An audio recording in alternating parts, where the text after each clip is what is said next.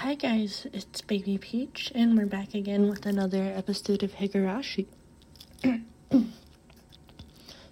believe we're on. I almost deleted that. That would have been bad. Okay. Uh, I believe we're on episode twenty-five. So. Let me get the sound on. And let's get started. I gasped with the sudden realization that was the final bell. As I felt all the tension drain from me, I let out a deep breath. My mind was in a muddled state for much of the entire day. I didn't feel like I was awake, but I didn't feel like I was asleep either.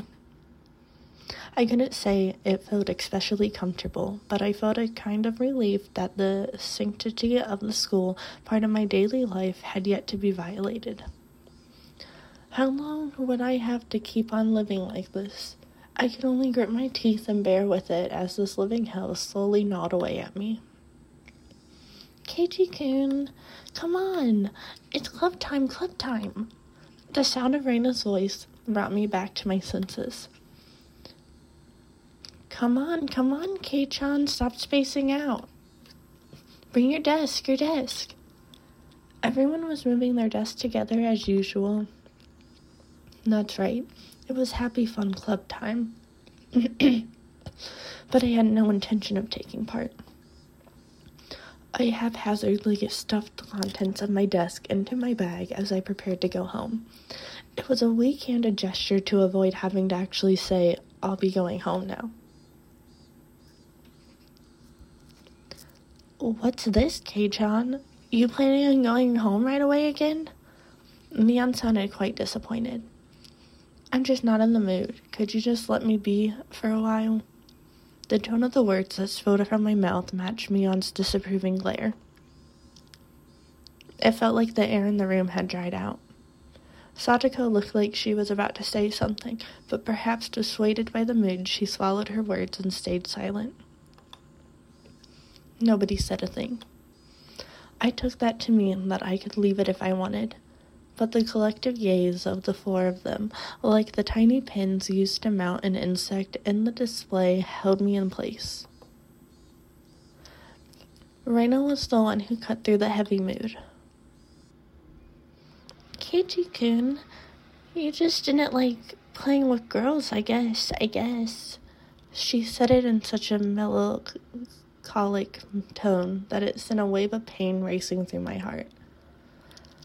If the pain was going to kill me, I wanted it to be the soft part of me that could still feel pain. I tore at my chest violently, tearing out the pins that held me in place. That's not it at all. I'd only be hurting myself by saying anything more, so I swallowed my words. Cutting things off there, I turned away and exited the classroom. They didn't speak a word to me as I left.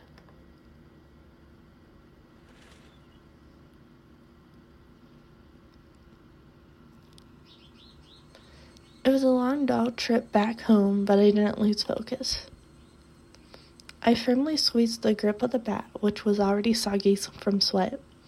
Realizing that, I wiped it down with my sleeve. If something were to happen, I wouldn't want it to be slippery.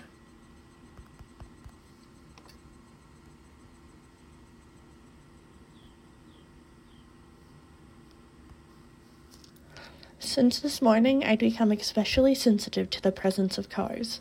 Even while walking, my ears pricked up and sought out threatening sounds and presences that could be closing in and that was why I could hear it.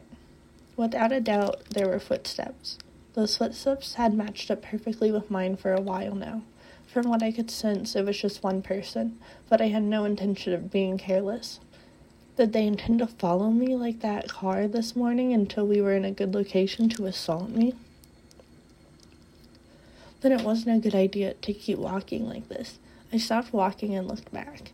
The wooded path crowded with trees responded with silence as if there was nobody there to begin with. But I wouldn't be fooled. I was certain footsteps were following me. And just as I stopped, the footsteps stopped as well. Meaning, the person following me wanted to keep their distance. That was, without question, proof that I was their target. I held my breath, waiting for that presence to panic and start moving again. The trees rustled with the sound of the wind. The Higurashi also joined in the dissonant chorus, trying to throw my focus into disarray. Had five minutes passed, or had I been like this for a whole 30 minutes? It was so hard to breathe that I might have suffocated. It seemed I would be the first one to panic. Without a doubt, he was lurking in the shade of that tree with bated breath. Then I'd make the first move. I fixed my grip on the bat. I raised it up to my shoulder to be ready to swing at any time. Hey, I know you're there. With all of my might, I screamed at whoever was hiding in the shade of the trees. But the presence in the shade didn't budge. Until the moment I found them, they had no intention of revealing themselves. I know already. I know you're there. I screamed out angrily at them again, but even still they didn't move at all. Then I'll go over there myself. With all due vigilance, I approached step by step. Stepping into the tree's shadow, I saw a human figure there. That figure was curled up like a small animal. Rena. When she realized I had found her, her expression softened. She seemed apologetic but wasn't going to speak a word. Did you have some business with me? I wanted to accept that silence and scream the question at her. N- not really. It's just. Um... Rena was in a panic with tears welling up in her eyes, but it was obvious that she had been following me. What about the club? S- since you're not, I'm not. That shouldn't matter. Don't mind me and just play. But, but, I'm just worried about you. Thinking about how I'd been acting up until now, it wasn't hard to imagine that my behavior could have been perceived as strange, so Rena was concerned at a quick glance that's how it would seem. But I wasn't going to let my guard down that easily. Even if that really was the case, she still wouldn't have to do something like try to tail me. She should have called out to me when I was leaving and gone out right with me. But Rena didn't do that. She kept her distance from me and matched my walking speed. On top of that, she matched the sound of her footsteps, deviously tried to hide her presence from me. Then, after she realized I noticed she was there, she held her breath as she was hiding from me. She wore a timid expression that would force one to take pity on her, but without a doubt, she was tailing me. Stop following me. How? Still glaring at Rena, I continued walking onwards. After I walked for a bit, she ignored my command and began walking again, so I yelled at her once more. I told you not to follow me.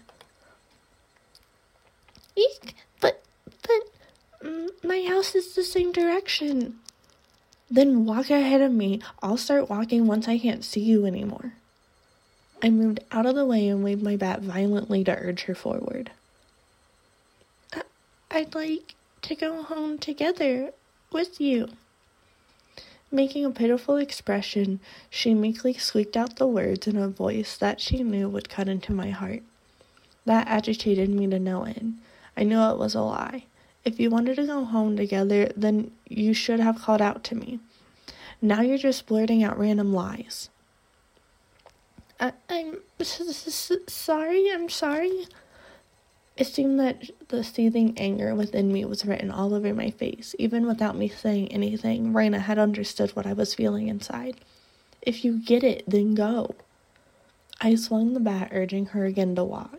Rena looked back and forth between me and the bat and started walking hesitantly, then stopped again. Go on, then, hurry. I- I- am going, so please stop with the bat.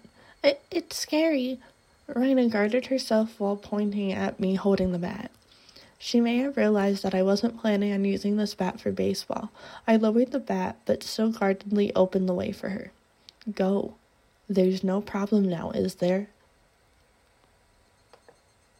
There was nothing else she could protest. She passed by me timidly so as not to set me off.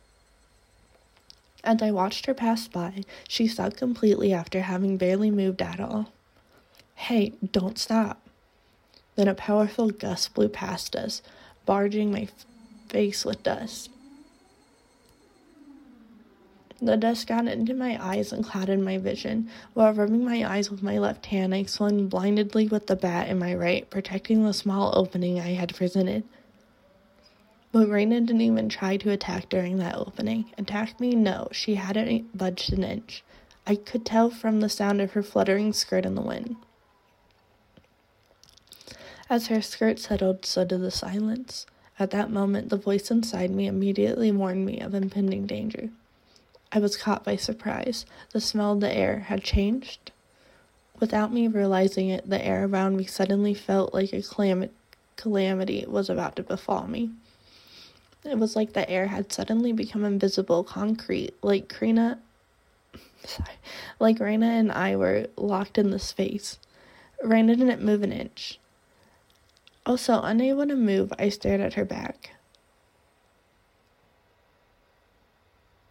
Rena was the first to break the silence. Instantly, she altered her stance.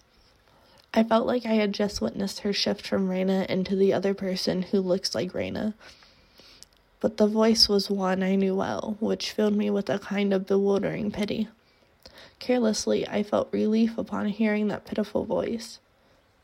Uh, um, well, excuse me, but, um, can I ask you something? Too shy to even turn around, Rena squeezed her voice out desperately as she trembled. What? Uh, um, well, well, what? Why do you have a bat? I wonder, I wonder. The question Rena asked me was by no means unexpected. I can carry whatever I want. But, but, but, you didn't have one up until today. What, why so suddenly? It's alright if I decide to do something suddenly, isn't it? Is it strange that I have a bat? But because, Keiichi, you're not the kind of person to play baseball. It's weird. I couldn't tell what kind of answer she was looking for, and I was getting tired of answering her.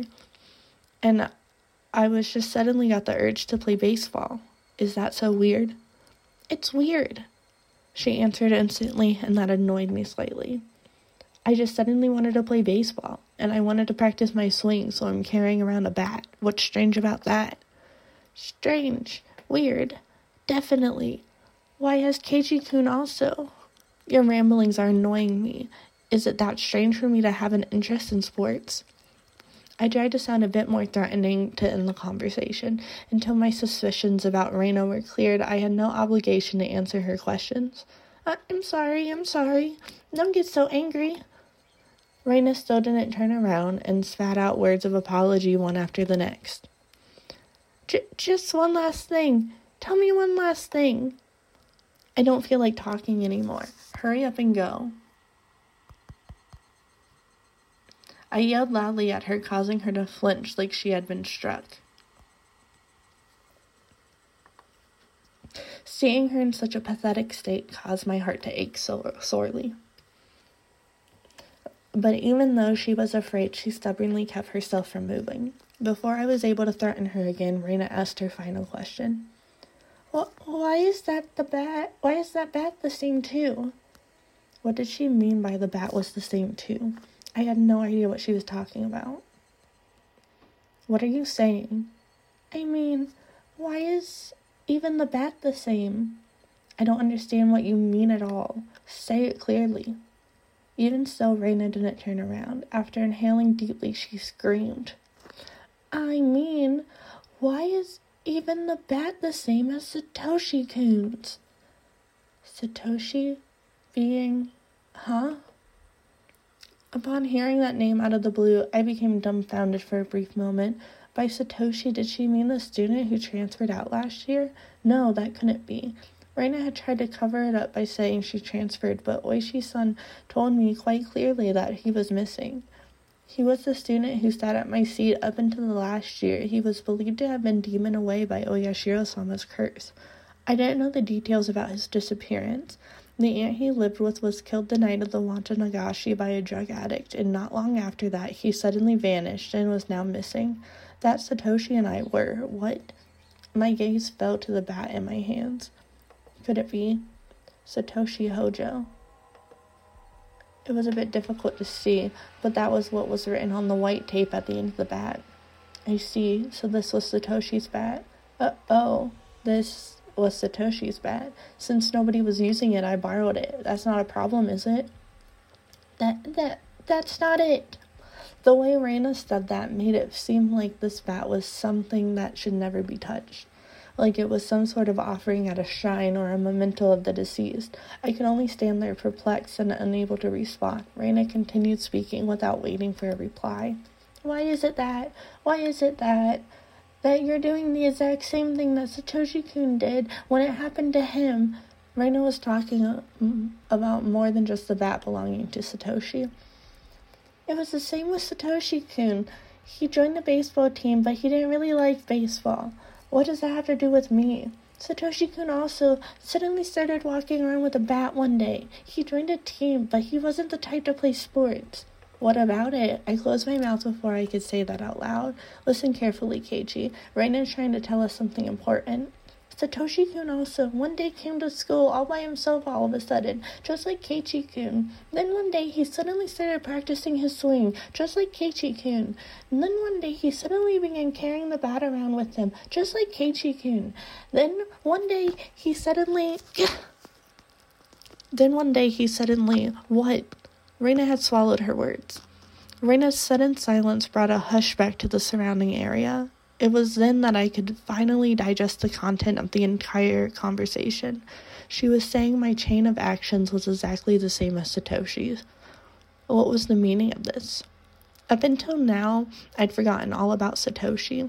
I had never paid much thought to him in the first place. Not only that, I didn't even know anything of what he's done. My actions today should have been my own creation after all that planning I had done, but they had been the exact same as Satoshi's. Then Satoshi, no, more importantly, if both Satoshi and I had acted the same, there was a really good possibility that what had happened after would be the same.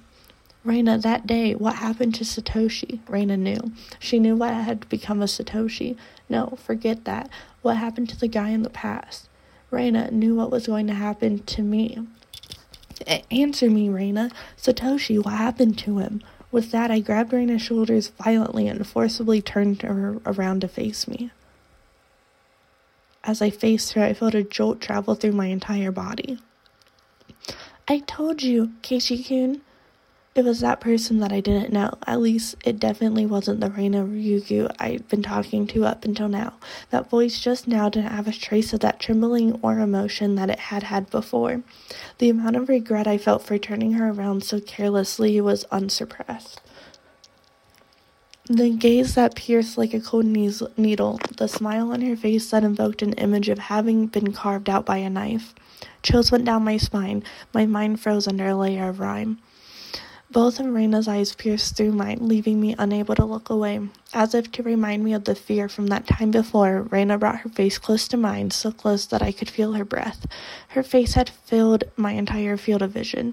Then her sharply shaped lips grew even sharper, like the curve of a crescent moon. She grinned. I told you, Keiichi kun. After a short pause, Rena repeated the same words again. Satoshi kun, you see, transferred out. Transferred, meaning what?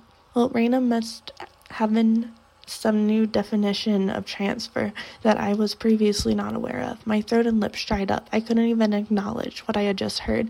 All I could do was swallow down my own saliva. It would seem that Rena saw that as a nod. She pulled her gaze back and spryly stepped back two, three paces. As she did, my legs gave out and I fell to my knees pathetically. Rena and me on my knees underneath her, emotionless smile. That had to be a very odd sight indeed. Seeing me in that pathetic state, she neither scoffed at me nor held out her hand, but I could neither stand nor escape her gaze shooting through my eyes. There was undoubtedly a metal bat in my hand. Right now, it was useless to me. It was like a fly caught in her web. Heavy sweat beaded all over my body. I could feel it dripping from my skin. But you won't, will you, Keiichi-kun? Rena finally released me from that cage of time after what felt like an eternity, but her question was missing something important and was incredibly vague. Once again, I swallowed hard, urging her on. do what? What did she not want me to do? Transfer.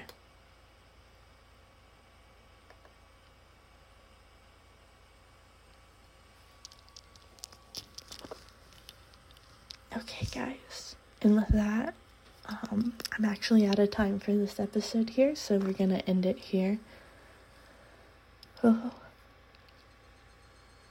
Hope you enjoyed that episode, and we'll see you in the next one. Bye.